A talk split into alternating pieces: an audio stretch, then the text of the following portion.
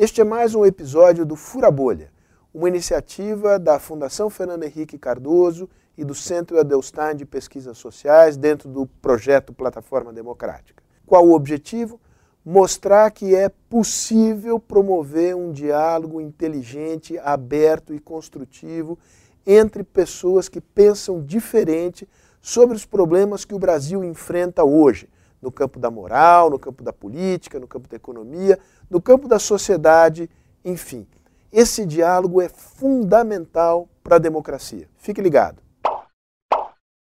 Se as mulheres existem biologicamente falando, deve ser aos homens. Isso deve não significa. Ser aos homens. Não Isso não se... Estamos falando de biologicamente falando, né? É. Se existem mulheres, é porque o homem, né, ao invés de transmitir no espermatozoide o Y, transmitiu o X, porque a mulher só transmite o X. O seu único gene sexual é o X. Eu penso muito mais na combinação de X e Y, como isso se combina. Né? Acho que são interpretações.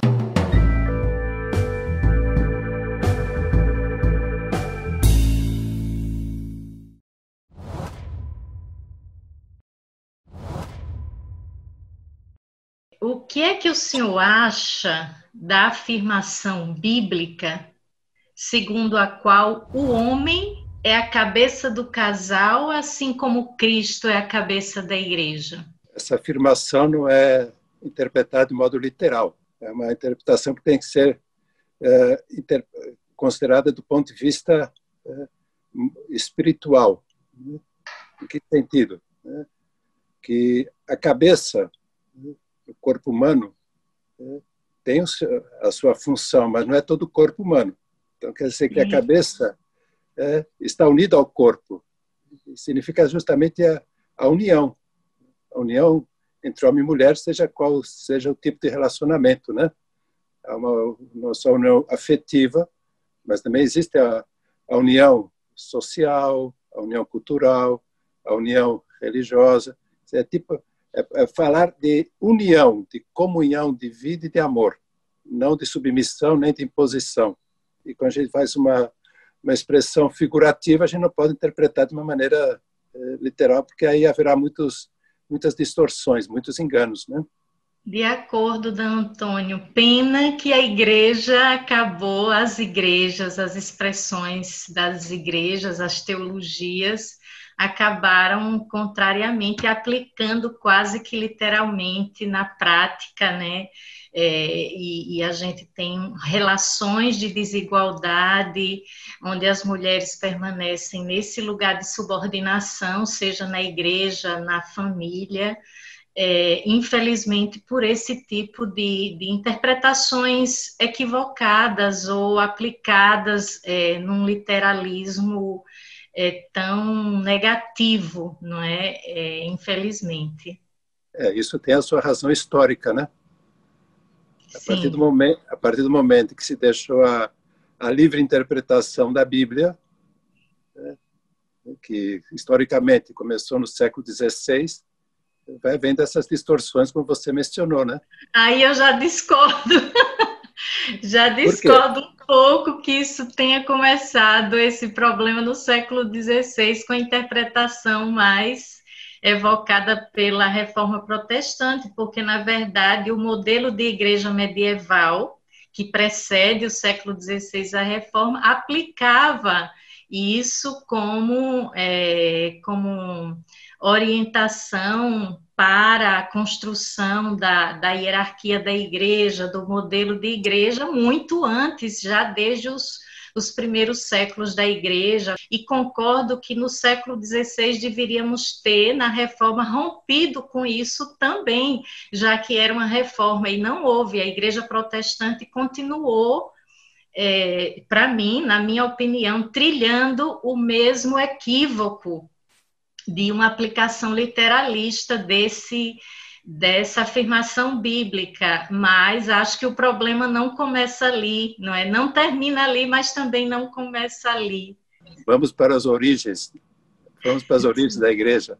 O fato histórico que no, sobre o qual se apoia toda a fé cristã, a ressurreição, não foi anunciada por um homem, foi anunciada por uma mulher, Maria Madalena.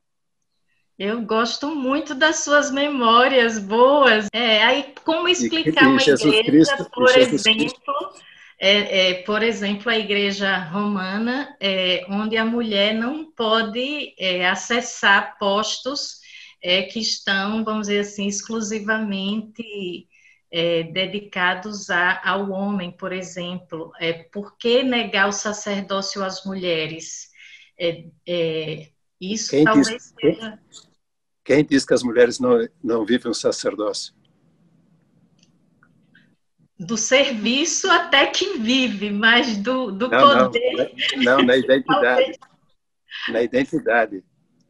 É, é uma, questão, é uma questão teológica importante que nós precisamos considerar. Todos os batizados participam do sacerdócio de Cristo, é, por isso se fala do sacerdócio comum dos fiéis. O sacerdócio ministerial, é, a própria palavra diz ministerial, está a serviço do sacerdócio batismal. É, Para mim, isso não deixa de repercutir uma certa desigualdade e subordinação da mulher nas hierarquias eclesiásticas é, é tão, e o clericalismo é né, que acaba sendo ah, excludente para para as mulheres. É? Concordo é? com você, concordo é. com você quanto ao clericalismo, que é uma patologia, uma patologia eclesial. Dom Antônio, é, os papéis assumidos por mulheres e homens, o, o senhor pensa que são realmente culturalmente construídos ou biologicamente determinados? A cultura, mas existe uma ordem divina, existe um princípio o princípio da criação, o homem e mulher foram criados com a mesma dignidade. Isso é bíblico. Se as mulheres existem biologicamente falando, deve ser aos homens. Isso deve não significa. Ser aos homens. Não Isso não se... Estamos falando de biologicamente falando, né? É. Se existem mulheres, é porque o homem, né, ao invés de transmitir no espermatozoide Y, transmitiu o X, porque a mulher só transmite o X. O seu único gene sexual é o X. Eu penso muito mais na combinação de X e Y, como isso se combina. Né? Acho que são interpretações, mas assim, o do X, que adiantaria o, o, homem ter essas combinações e não ter também. Não, mas você, a... você em todas as suas células, não há nenhum XY. Todas Sim. são X, X. Quem é que é, deu o X? Eu, quem, é, quem é que deu o X para você? Eu, eu acredito não, que pela, isso não. é um pouco a tentativa do, do né, não, tentativa posso, de uma posso, explicação posso, biológica. de novo, a ciência às vezes é muito patriarcal e muito, é, vamos dizer assim. Posso por terminar exemplo, meu raciocínio? Posso sim, terminar meu raciocínio? Claro. Né? Deixa eu terminar desculpa, o raciocínio. Desculpa, Antônio, desculpa. Em todas as células do nosso corpo existe o, o gene que os identifica sexualmente, né? Então está o X, X para a mulher, XY para o homem. Então a distinção sexual na humanidade deve ser o homem. Agora, a humanização da humanidade depende da mulher. Então, a mulher é quem humaniza, humaniza a humanidade, quem humaniza a sociedade. E aqui vou completar com uma afirmação que parte de um papa que é muito feminista, João Paulo II, que ele diz que o homem aprende a viver a sua paternidade a partir da maternidade da mulher. Mas um homem não será nunca homem se não tiver ao seu lado uma mulher que seja realmente feminina. Vejo, eu vejo essa questão de outra maneira e acho mais uma vez que se sobrepõe uma cultura que é, que binariza não é, os papéis e as funções é, de acordo com uma concepção patriarcal, seja ela fundamentada em conceitos médicos e que, por exemplo, faziam interpretações como essas, não é, de que se não fosse o homem, a mulher não existiria, né, quando a, a grande dádiva da mulher é justamente a capacidade de gerar vida, então isso é um pouco de uma disputa é, histórica, inclusive a discussão não é nem, nem só médica, a discussão é teológica, porque o primeiro ser humano é, nos textos do Gênesis, analisados exegeticamente, o, o, ser humano inicialmente, que é criado ou humano e não as distinções de sexo e gênero que surgem num segundo momento, ele é um ser andrógeno. Mas sobre a questão da, das, da feminilidade ou dessas características mais maternas, mais do cuidado, a, as mulheres desenvolveram mais, porque foram mais é, empurradas culturalmente para desenvolver a ética do cuidado, a prática, prática do cuidado, o lugar do cuidado, e que a humanidade, sem dúvida, ganharia muito com o aprendizado das mulheres, os homens aprendendo das mulheres, essa prática, essa ética, essa espiritualidade de cuidado, mas não porque isso nasce conosco, porque isso, na verdade, socialmente é, é delegado às mulheres essa, esse papel do cuidado. Natural é o conhecimento, porque somos seres racionais, né? Eu acho que o natural a gente tem que partir não de, é, de uma constatação puramente biológica ou sociológica, mas do que é o, o homem na sua natureza específica. Somos seres racionais. Eu respeito muito a posição da Odia, né, que parte de uma teologia feminista mais recente, né?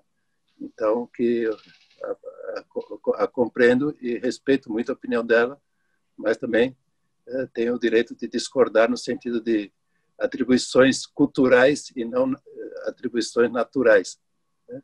Porque essa atribuição natural pode ser potencializada por uma cultura eh, favorável à mulher ou pode ser negada por uma cultura excessivamente favorável ao homem.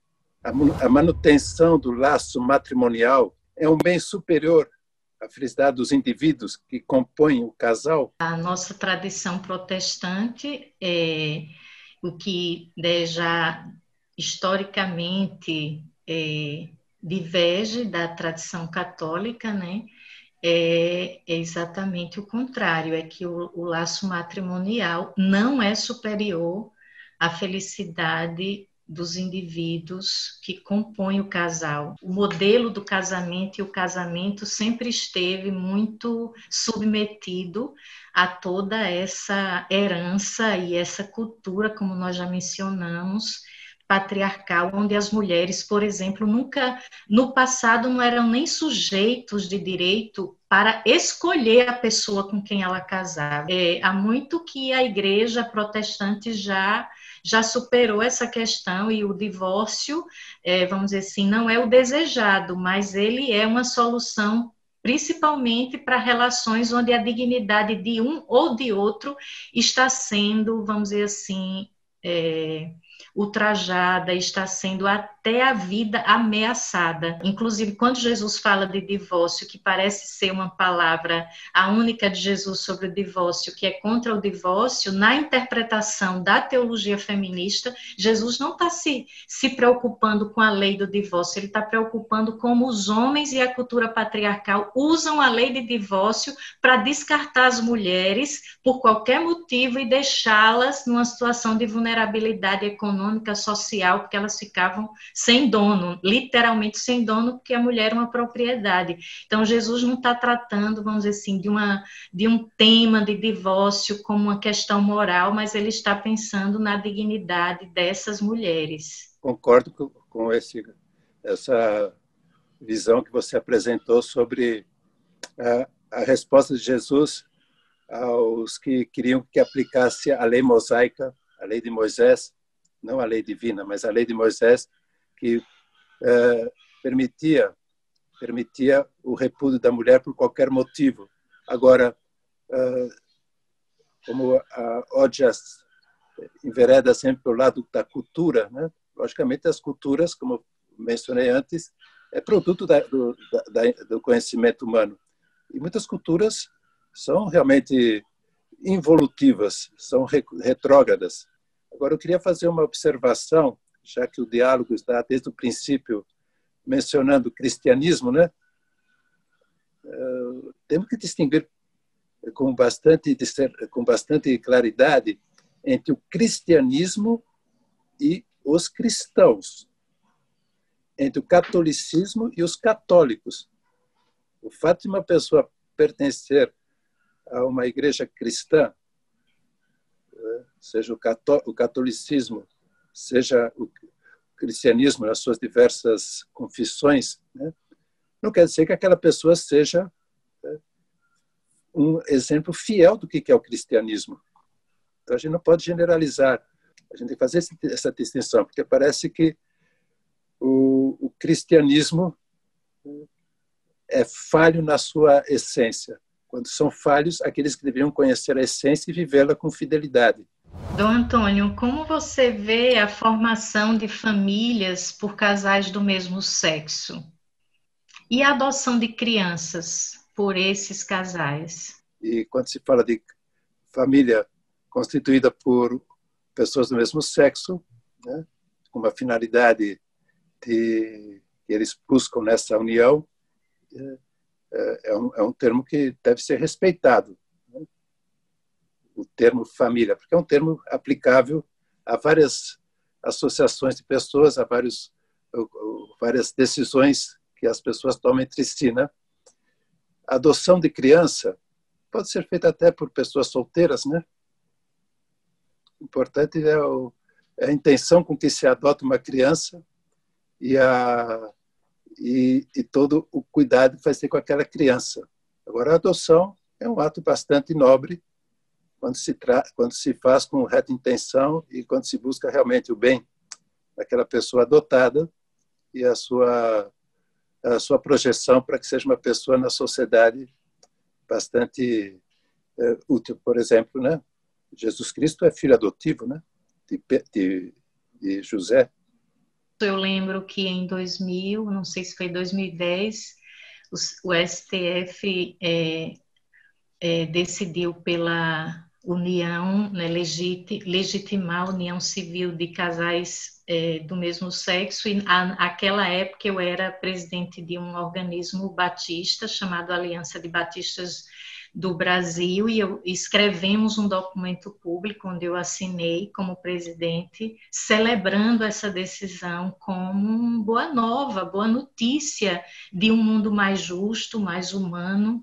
Para, para mim, a, a formação de famílias de casais do mesmo sexo é, ah, para mim, é sinal de evolução de uma comunidade, de uma sociedade que entende o ser humano de uma maneira mais plena.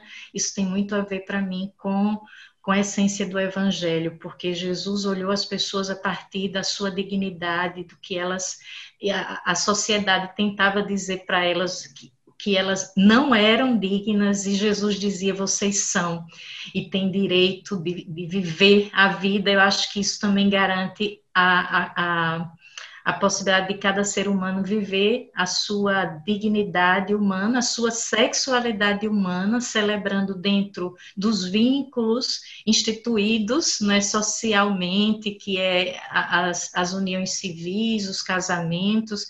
Então, para mim, isso é, é é não só legítimo, como é algo que para mim é boa nova, é boa notícia de reino de Deus, que é reino de justiça, não é entre nós. E, e, e quanto à adoção de, de pessoas é, de casais do mesmo sexo na adoção de crianças, não, não precisa dizer o quanto a gente celebra também isso, como uma manifestação de família sendo família, porque família deve ser, sobretudo, espaço de cuidado não é? E de formação humana.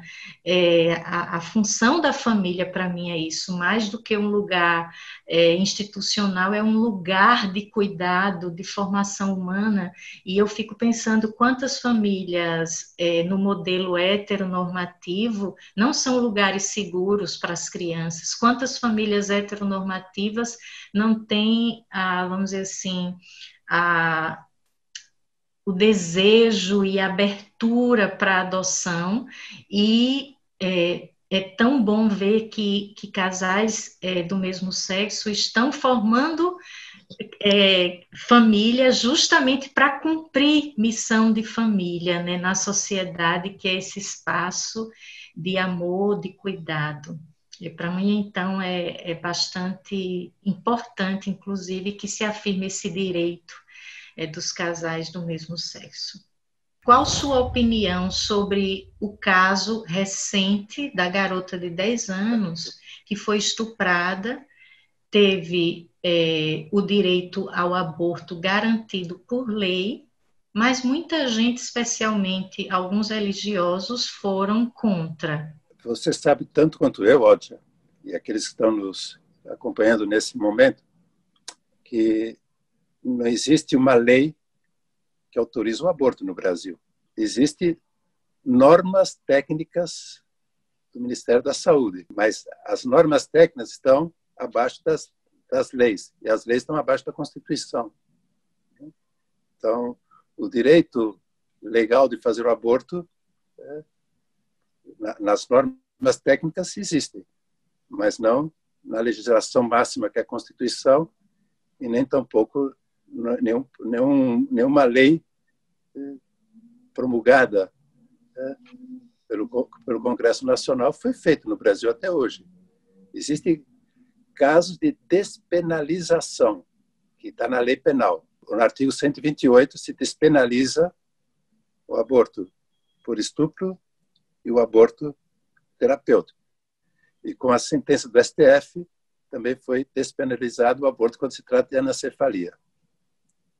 Então, acho que para um diálogo a gente tem que usar as palavras certas. Não existe a lei do aborto, o direito de fazer o aborto como um, direito legal.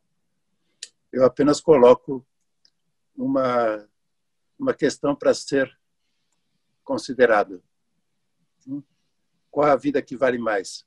A vida de uma criança em gestação ou a vida da mãe? Qual é a vida que deve ser mais respeitada? Eu sou contra todo tipo de aborto, porque as duas vidas, as duas vidas valem igualmente, têm o mesmo valor. Né? E isso é não é uma questão religiosa nem uma questão cultural, é uma questão intuitiva. É o meu pensamento como médico, como ser humano, e nunca defendi a vida por, por motivos religiosos. Os motivos religiosos apenas vêm iluminar ou complementar o que eu já tenho como uma convicção, né? e ainda mais né? por, uma, por uma paixão que eu tenho, que é a medicina. É, eu fico me colocando no lugar dessa criança e perguntando o que seria também alívio da dor para ela. É, para mim, alívio da dor para ela é não ter que a, se tornar mãe. Chamá-la de mãe eu já acho muito agressivo, porque chamar uma criança de mãe quando ela nem sequer não é, é mal se formou seu corpo, já teve a, a, a, infância roubada desde os seis anos, é sofre violência, o que seria alívio de dor para essa menina? Eu acho que é, quando, quando, Dom Antônio, você diz que não é um assunto religioso, é, e por que a religião tenta, então, interferir tanto numa decisão de Estado? A gente também acredita, como mulheres feministas, que essa é uma questão, por exemplo, de saúde pública a questão da descriminalização do aborto é uma questão de direito, primeiro, de direito é, das próprias mulheres, não é? E depois uma questão de saúde pública. A maioria das mulheres que praticam aborto são cristãs, são mulheres religiosas também, e que sofrem em si a, culpa, a própria culpabilização porque houve uma um discurso religioso e uma teologia dita para ela que fez ela se sentir culpada.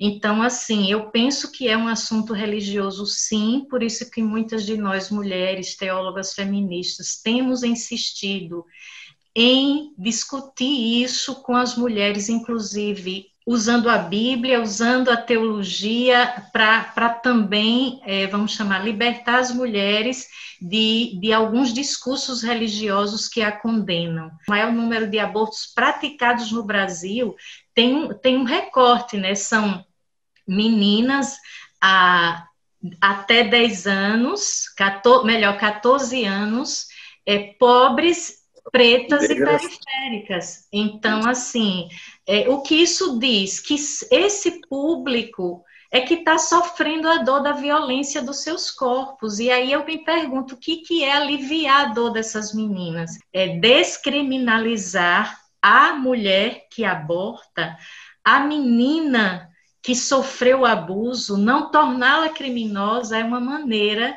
de enfrentar é, essa cultura do, do, abuso sexual infantil é, e também uma forma de diminuir a dor dessas meninas, é, inclusive salvando suas vidas, porque a maioria, porque não tem a legalização, não pode recorrer ao serviço público seguro, acabam tendo que praticar é, abortamentos é, inseguros, insalubres e a maioria resulta em mortes. Então, se de fato estamos defendendo o direito à vida humana no geral, eu penso que precisamos é, estar mais é, é, sensibilizados e sensibilizadas com a história de dor e sofrimento e morte de tantas crianças já nascidas e que não chegam a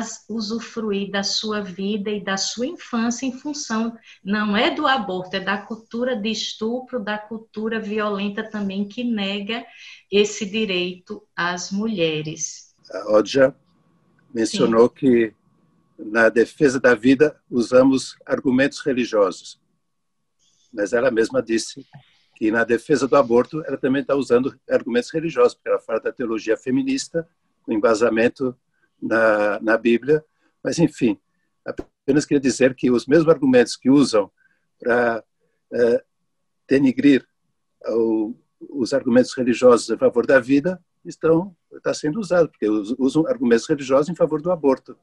Então a religião está tanto de um lado como do outro. Eu defendo a vida não por argumentos religiosos, mas por argumentos científicos. A educação sexual deve fazer parte do currículo escolar? Sem dúvida nenhuma, a educação sexual deve fazer parte do currículo escolar e do currículo das igrejas também, da formação cristã é, que a gente, como igreja, também tem uma responsabilidade grande. É, será que, se não, não conversarmos com crianças sobre é, educação sexual, elas, se falarmos sobre isso de uma forma não é, conduzida, orientada, não, não as prote, pro, protegerão mais dentro dessas estruturas familiares é, que não se mostram é, lugares de segurança para a criança, na verdade, a educação sexual ela surge como enfrentamento a esses males que estão enraizados, inclusive, na formação é, familiar, na formação escolar, na formação cultural e que precisa ser relida, refeita, reconstruída a partir de uma organização séria, reorganização séria dos nossos currículos, incluindo esse tema tão fundamental que é educação sexual. Eu concordo que nas escolas deve haver uma educação na sexualidade que permita às crianças, os adolescentes, os jovens conhecer bem a sua identidade. Educação supõe educador. Educador supõe conhecimento. E conhecimento uh, isento, não conhecimento uh, ideológico. Né? Então, a, educação para a sexualidade uh, faz parte tanto da, da educação familiar como da educação escolar. A religião, Odja, deve fazer parte do currículo escolar do ensino público? Apesar do Estado brasileiro se declarar laico há tanto tempo, é, mas não desenvolvemos uma cultura laica. Penso que na escola pública nós não podemos ter estudos confessionais, ensino religioso confessional. Nós precisamos ter essa garantia à liberdade é, religiosa, à diversidade religiosa nos espaços públicos, inclusive na escola pública. Nós, nós temos a possibilidade das famílias que desejem é, uma, um ensino confessional, nós, nós temos boas escolas confessionais, sejam católicas, sejam protestantes, mas a escola pública não pode ter é, um ensino religioso direcionado, não é? E, portanto, eu penso que ali a escola pública não deve é, ser espaço não é, de uma religião ou de outra. É interessante, não sei como é em Maceió, Ódia, mas aqui no Rio de Janeiro, quem é, promulgou o ensino religioso confessional e plural foi uma protestante. Sim. É, não, não foi um católico. E no Rio de Janeiro existe a lei é, estadual de ensino religioso confessional e plural, não só católico. Porque, como você falou muito bem, a religião é uma dimensão natural do ser humano. Então, deve-se dar às pessoas, no seu período formativo, a noção da religião que a pessoa né, ou sua família optou para si. Então, é para ensinar é, budismo, religiões de matriz afro-africana, religiões evangélicas, religião católica, religião islâmica. É essa lei aqui no Rio de Janeiro que é o único estado do Brasil que promulgou a lei do ensino religioso confessional e plural. Não é confessional e direcional, só católico. É confessional e plural. E, se, e quando a pessoa vai fazer a matrícula, os responsáveis pelos alunos optam qual religião que quer é, para dentro da sua é, escolha, que quer que seja educado na escola ou que não quer ter religião, ter educação religiosa. O Estado não pode negar uma dimensão natural, deve promover e defender o que já é naturalmente o ser humano, o ser religioso. Mas os, nos colégios eh, confessionais também se ensinam, né, pelo menos os colégios católicos, ensinam também qual é a natureza, a missão, a composição das outras religiões. De fato, eu entendo que hoje há uma disputa, na, principalmente nesse tema, de grupos evangélicos é, que querem, vamos dizer assim, se contrapor ao, ao, ao, poder que sempre foi da Igreja Católica, dizendo, não, agora, já que temos poder, essa, esse ensino deve ser direcionado para a cultura religiosa evangélica. Então, eu acho extremamente. É, é, lamentável, não é? Porque não aprendemos, não é, de fato, a viver uma fé laica e eu acho que isso tudo nos ensina que a gente precisa desenvolver, não é mais, aprender mais sobre uma prática é, mais laica, né, nos nossos espaços e trabalhar talvez isso nas nossas comunidades de formação mesmo, né? Com razão, com razão, né? Porque a religião não pode ser manipulada, né? Para outras finalidades que não queria própria, a relação do homem com a transcendência. Né? Essa, essa é a finalidade da religião. Quando a religião é manipulada por razões diversas, políticas, econômicas, deixa de ser uma religião e é apenas é, um, é uma fachada para atrair né, pessoas e, e terem um poder numérico para poder dizer que está uh, com representatividade na sociedade. Agradeço Obrigada o convite. Obrigada também, é, Dom Antônio, pelo diálogo, pela conversa tão realmente tão rica e respeitosa. Gratidão. Eu também tenho um prazer em conhecê-la. Você vê como a, a complementaridade homem e mulher. Aprendi muito com você. Aprendi, Aprendi com você. Na nossa igualdade houve uma complementaridade, né?